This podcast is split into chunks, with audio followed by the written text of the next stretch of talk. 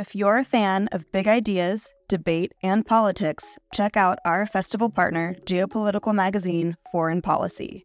A forum for informed debate about global affairs, Foreign Policy keeps a finger on the pulse of world news and political happenings.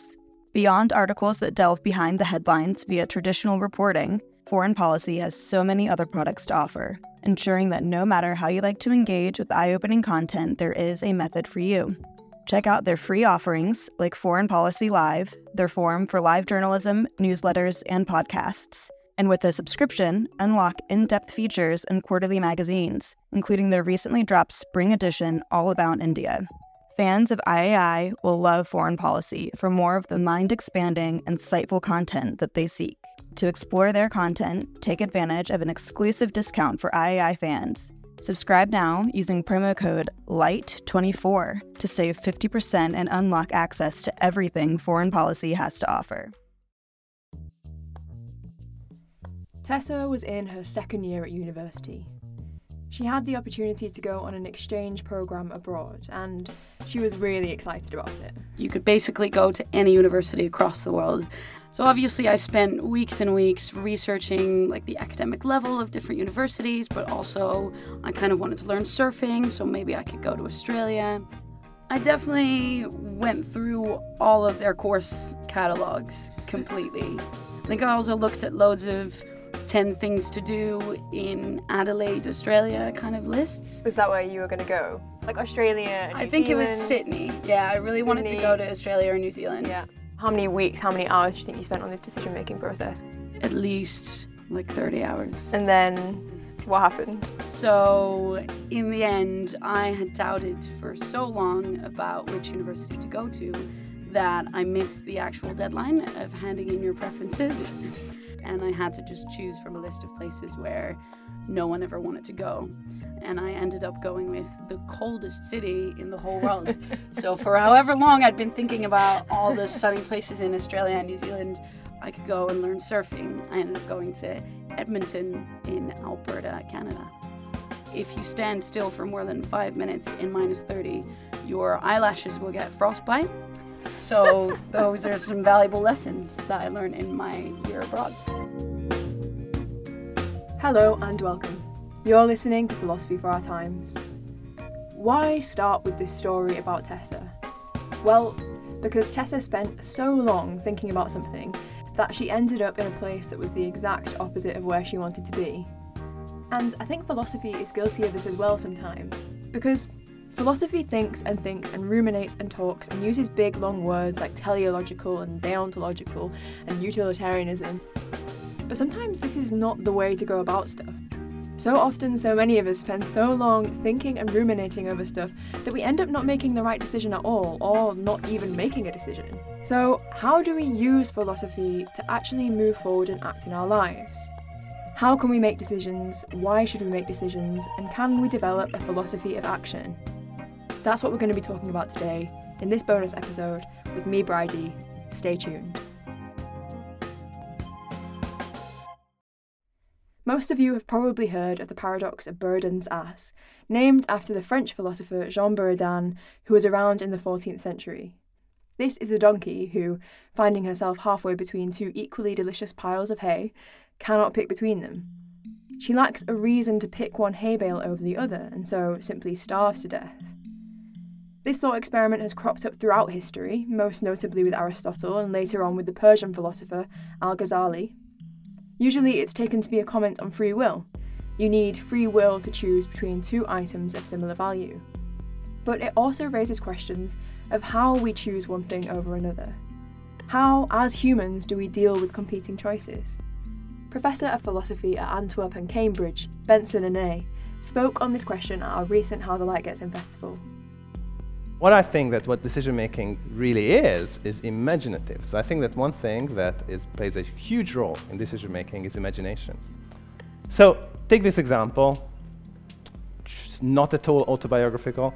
You get two jobs, uh, two job offers, uh, and you have to decide. So one of them is in a sleepy college town, really boring, no cultural life whatsoever, but excellent philosophy department, brilliant colleagues, amazing PhD students It's one choice. The other choice, uh, a, um, a job offer in, a, uh, in one of the best cities in the world, the best city in the world. Terrible philosophy department, huge teaching load, terrible students, terrible colleagues. What you gonna do? How are you gonna decide? Um, but I mean, if you don't like this example, you could also make, you know, should I marry this woman or that woman, or should I get divorced or not get divorced, something like this. How do we make this decision? I think the way we make decisions is that we imagine ourselves in one scenario, and then we imagine ourselves in the other scenario. So I imagine myself in a sleepy college town, you know, being bored to death every evening. It's just nothing to do. Or I imagine myself in, in the big city and spending my life creating crappy papers. And then I, I just, on the basis of these two imaginative episodes, I see which one I prefer, and I go for that one. So what I do is that I imagine myself in a situation and imagine myself in a different situation and compare. So that's imagination, iteration one.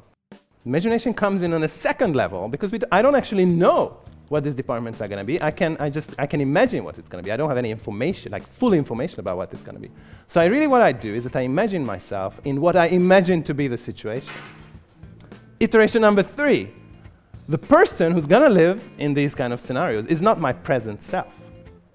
It's my future self and my, I don't have any exact information about who my future self is going to be. I can imagine what my future self is going to be. So again, I imagine my, what I imagine to be my future self to be in this imagined situation. So this is a lot of imaginative episodes, none of which is reliable or in any case kind of tracking the truth. So uh, what I'm trying to say is that if the question is what's going to come, what's going to kind of yield the optimal decision, nothing's gonna, this is not gonna lead to any kind of optimal decision. But here's kind of a last twist, and I'm gonna try to squeeze it into the three minutes. The whole question about what's an optimal decision is a wrong question. Because you can try to think that, oh, what's gonna be the optimal decision for my present self? But your present self is not going to be there living in that small college town or that big city. It's going to be your future self. And who your future self is going to be is going to depend on the decision that you're making. Um, so.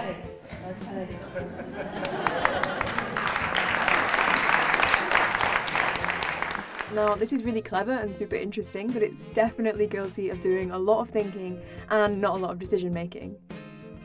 Barry Smith, director of the Institute of Philosophy, explores this as he responds to Bence talks about those long range, long term decisions. You're trying to decide between two job offers. You've got a very long time to think about it. And actually, having a long time to think about it's probably part of the problem because you're going to weigh it so often. You're going to do all these imaginative exercises and leaps. You're going to go up and down that staircase. But I think to be a good decision maker, you actually have to have several decision making mechanisms, and they operate at different speeds and different scales. If you're in a situation where you have to act very fast to save someone else's life or maybe to take quick averting action, you need to have something that will produce the right result, that will get that fast. Think of skiing down a hill, and you're heading towards a tree, swerve right, swerve left, or into the tree and die. You really just have to have a system that will simply take that decision for you. You actually don't want to be imaginatively projecting. It'll get in the way and it'll probably slow you down. And I think what makes you a good reasoner is having flexibility to be able to move between those different systems, to be contextually sensitive, to know when one system is required or another. But then there's this issue to do with the identity of the self, which Bence raised. Who are we making the decision for if we're going to change so much, not only by the time that we're experiencing the decision that we made, but because of the decision that we made? You can get basically any philosopher to talk about identity of the self at length if you want to. At any one time, we are capable of great Okay, right. So, um, returning to, to, your- to your Over question, time, um, we are immensely fluid and plastic. We change. There's a peculiar sense in which looking at ourselves, we can see the way in which we change in different social contexts. We can. I, th- I think it's, uh, it's quite interesting because the idea of whether there is a single self, um, I, I think There was somebody still We led there, astray. even though the memories weren't laying down the track of it. Maybe it had been formed earlier, but I'm so interested that it was with- preserved. So we can have a s at the same time a sense of the incredible. I mean, let's take an example. We've got a watch here. Is is there a single unified timekeeper here? This is such a trait of philosophy. One question turns into eight ideas which multiply with each other until you're overwhelmed by all the unanswered questions. You start off asking, How should I make a decision? and you end up talking about the meta metaphysics of a spoon that you might eat your cereal with if you even have free will to make that choice in the first place. So, I think we need a non philosopher to bring us back down to earth on this one. I'm Kenneth Hamilton. I'm um, head of the School of Music here. I'm a concert pianist, and um, welcome to Cardiff University Concert Hall that represents the peak of 1970s media technology.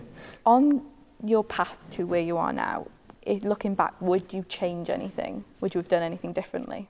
You know, that is a very interesting question, and I suppose that I've never really thought fully about that. I suppose I'm not introspective enough. But basically, no, because the thing about hindsight is it's hindsight that each point in life, there are, there are all sorts of pathways you could actually take. And sure, you can go back saying, oh, maybe I should have done this, maybe I should, should do that. But I think the question you have to ask yourself with the information you had at the time, would you have made any different decision? And I don't think I would have, certainly career wise. So I've always actually had a lot of fun. So if, if the pleasure in life is measured in that sort of way, then, then no. But of course, there isn't any human being alive that doesn't think they could have taken different decisions in, in, in other respects.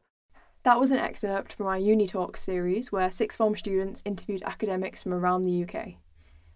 I know that Kenneth didn't directly relate his answer about how to make decisions, or rather, how not to regret decisions, back to music, but he was way more chilled about it than most philosophers are. So, can philosophy learn something from other disciplines? Art and music often communicate ideas through action or symbolism rather than traditional linguistic arguments. Do actions speak louder than words? Emma Sulkowicz is a New York based performance artist. Emma is tall and engaging, and they have bright blue hair.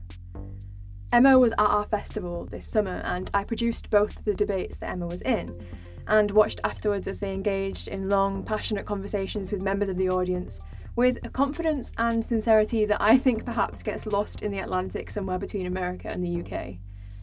For example, at one point I heard Emma ask to someone who they had met three minutes earlier but what do you want out of life? It's pretty much the conversation you would expect over here at Philosophy Festival. Anyway, all this is to say that Emma is really good at expressing themselves in words.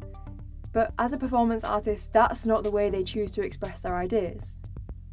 I think that my actions will speak louder than my words ever will. So I think that is evident in the fact that I'm a performance artist, and, or at least that I've, uh, I think that I've most successfully communicated uh, what I believe in through my performance art. And I think that often when I'm asked to speak, it's because my performance art has reached people um, outside of just the kind of insular art world. I hope that I will be remembered for my actions, actually. Emma is actually known for a particular piece of endurance performance art that she did while she was at Columbia University in New York. And the reason why I haven't spoken about this yet is because I find it really profound the way that she used actions rather than words in this particular circumstance to communicate something which women for years and years and years have been trying to communicate. I have to be transparent about the journey that brought me to the stage today. Um, sorry, I always get a little nervous before talking about this stuff because it's very personal. So, on the first day of my second year at Columbia University, a friend raped me in my own bed. My mother is half Japanese, half Chinese, and my father is Jewish. His parents were interned at Ravensbrück and Auschwitz. In other words, I'm genetically engineered to repress emotion. Some rape victims scream and phone the police, but I went to the bathroom, examined the bruises on my throat, put sheets on my bed, and went to sleep. I told my friends, but requested that they act as if nothing had happened. We were to make it a non event. Months later, a woman at a party asked me for a coffee date. She later revealed that she'd been assaulted by the same guy. We discussed rumors we'd heard about additional survivors. I contacted a number of them and heard their stories. Of the six of us, three of us reported our assaults to the university. Back then, I was not a feminist. I didn't even know what the word meant. All I knew was that we couldn't let this serial rapist continue harming our peers. The school found our rapist not responsible. In New York, survivors have up to five years to file a police report.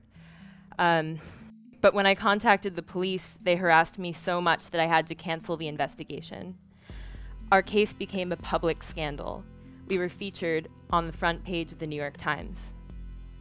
After years of bureaucracy and failed negotiations, we relented to the horror of spending our final year of undergraduate with our rapist. I made a performance art piece titled Mattress Performance Carry That Weight, in which I carried a dorm room mattress, the same type as the one I was raped on, everywhere I went on Columbia's campus until I graduated. I never dreamed it would become a media sensation, inciting mattress carrying rallies at 150 universities worldwide on an international day of action. In art class, I'd been taught to express my emotions through my art. In representing the weight we survivors carry and making it tangible, I just thought I was doing a good job. Emma and others felt failed by the systems that were supposed to protect them. When that happened, they turned to actions instead of words to express their politics and experiences. Isabel Hilton, who hosted the debate that we just heard Emma in, asks Emma about this. I mean, in a way, you found through your art practice carrying a mattress around for a year. That's kind of pretty angry thing to do in a way. Um, and uh, uh I, uh, I, I mean, I hate to suggest that there might have been a more pragmatic way to get to get the authorities to, to respond. Did you ever consider that? And on reflection, you know, was it necessary to do that? Was it? I mean, it clearly had huge symbolic value. Well, well, the whole point yeah, of it was, was that, that you didn't manage to get a pragmatic response. I mean, I am the kind. So th- I think there's a huge misconception about like who I am as a performance artist. People are like, "Wow, you rebel! like you must be lawless." But actually, I'm like very rule bound. So like, you know, I was raised as like a perfect student. I got all A's. Like I did all my tests. I read every textbook cover to cover, which is what I did when I was raped. So I was like, okay, first of all, you know, I have to keep being successful. I must bottle this all up. Um, get good grades, whatever. But then when I was like, okay, this is a problem that's bigger than me. This guy is assaulting other people on my campus. I was like, all right, let's follow the rules. So I was like, read the college handbook. Like, if you are assaulted, please report to the Rape Crisis Center. And I was like, all right, team, let's do it. Like, let's follow these rules. so we did that. And then we were like, you know, the school obviously wanted none of it. And like, you know, I, I can't even get into how crazy that experience of going to the rape crisis center at my school was because we would have to like add some hours on. But then um, I, you know, people were like, well, you should go to the police. And I was like, all right, let's go to the police, everyone. So we went to the police and again, it was like a circus. like um, the detective kept insisting. I'd be like, so then he started strangling me, and the detective would be like, so he got creative with you, and I'm like, Ah. I'm sorry, that's not my definition of creativity.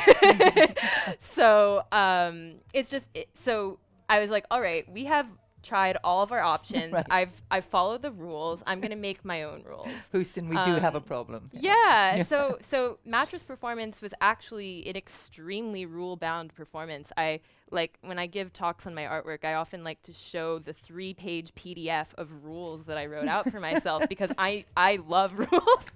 so it was like if I am going from campus to a place that's off campus, I need to drop the mattress off at my dorm. Like all these little nuances. Um, so, so that's to answer your question. I tried. I tried so hard to do what the system wanted me to do to help myself, but it just didn't work.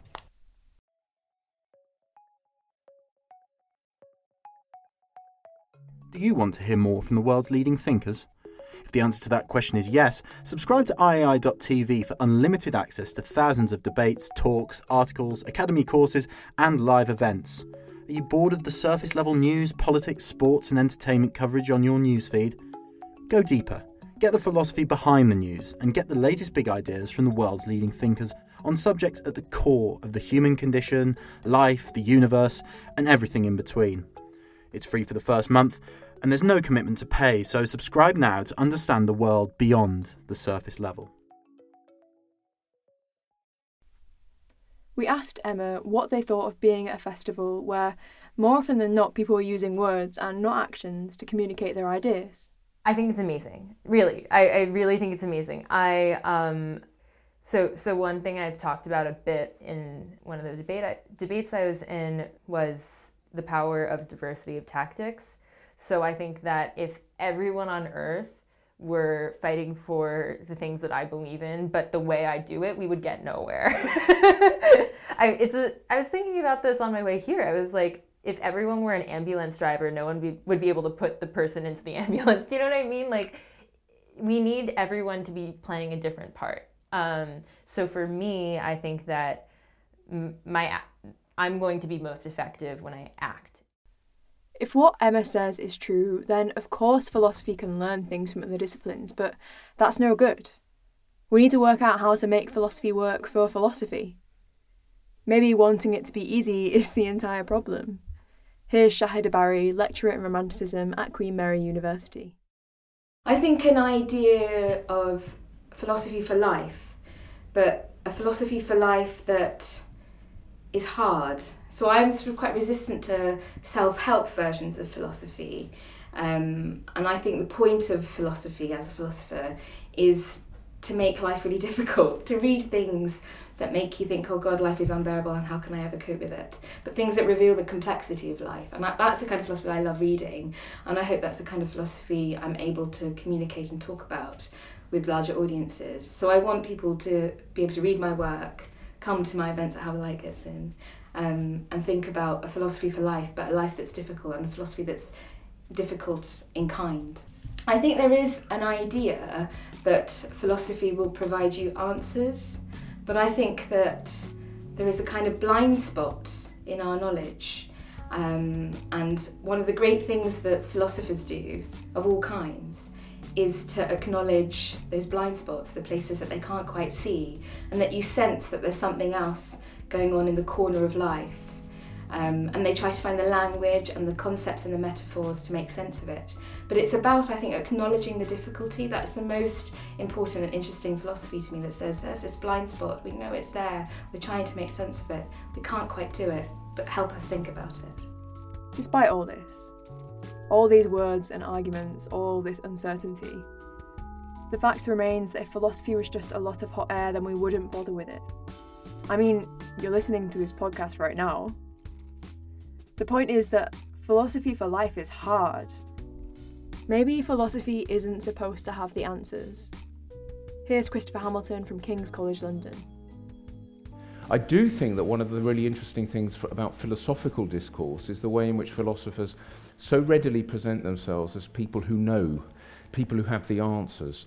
And it seems to me that a, a tremendously important thing, which is very, very largely lacking from Western philosophy, it's there in one or two unusual and great thinkers, including one or two people in modernity. But one of the things that is lacking is philosophers who acknowledge and think about their own weakness their own vulnerability, their own incapacity to know. And of course, that is a, it, that's a particularly difficult thing for all kinds of intellectual reasons, but also um, in present day culture. You know, I mean, nobody has asked me to come here as a philosopher and say to you, well, look, look folks, you know, I really don't know what the answer is. Maybe you know as well as I.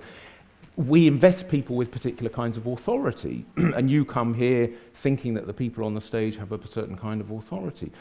And that's fair enough in a way. I mean, after all, I've spent 30 years doing the working in philosophy, and, and you've done other things, probably much more interesting things. But, but if the philosopher can't also say, I don't know, I'm not sure, this is, this is, this is a point where my own individual personality is too challenged to be able to say what the truth is. Let's leave it open, let's just leave it. Then I think that philosophy betrays itself. And one way in which I would express that is that the great 19th century Danish philosopher Soren Kierkegaard said that philosophy should be written in the subjunctive.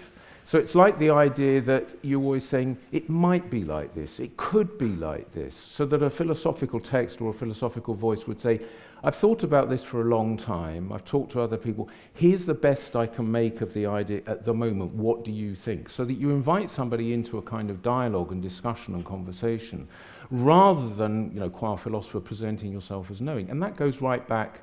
I mean, although Socrates was a very irritating person, I'm sure, it goes back to the idea of philosophy as conversation as the idea of saying, I'm not sure, what do you think? So I very much like that idea of philosophy in the subjunctive and the way that fits in with these values of discretion and, and, and uh, acknowledgement of weakness and so on.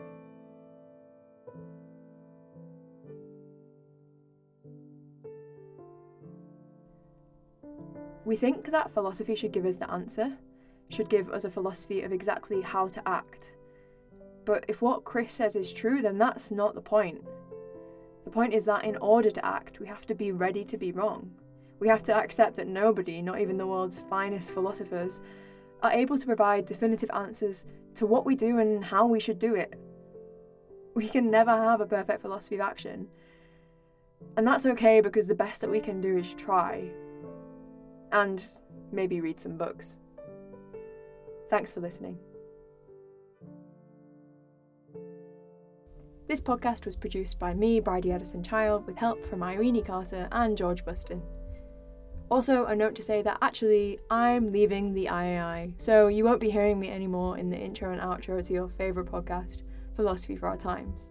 But I'm leaving you in the capable hands of Irene Carter. Thanks for listening.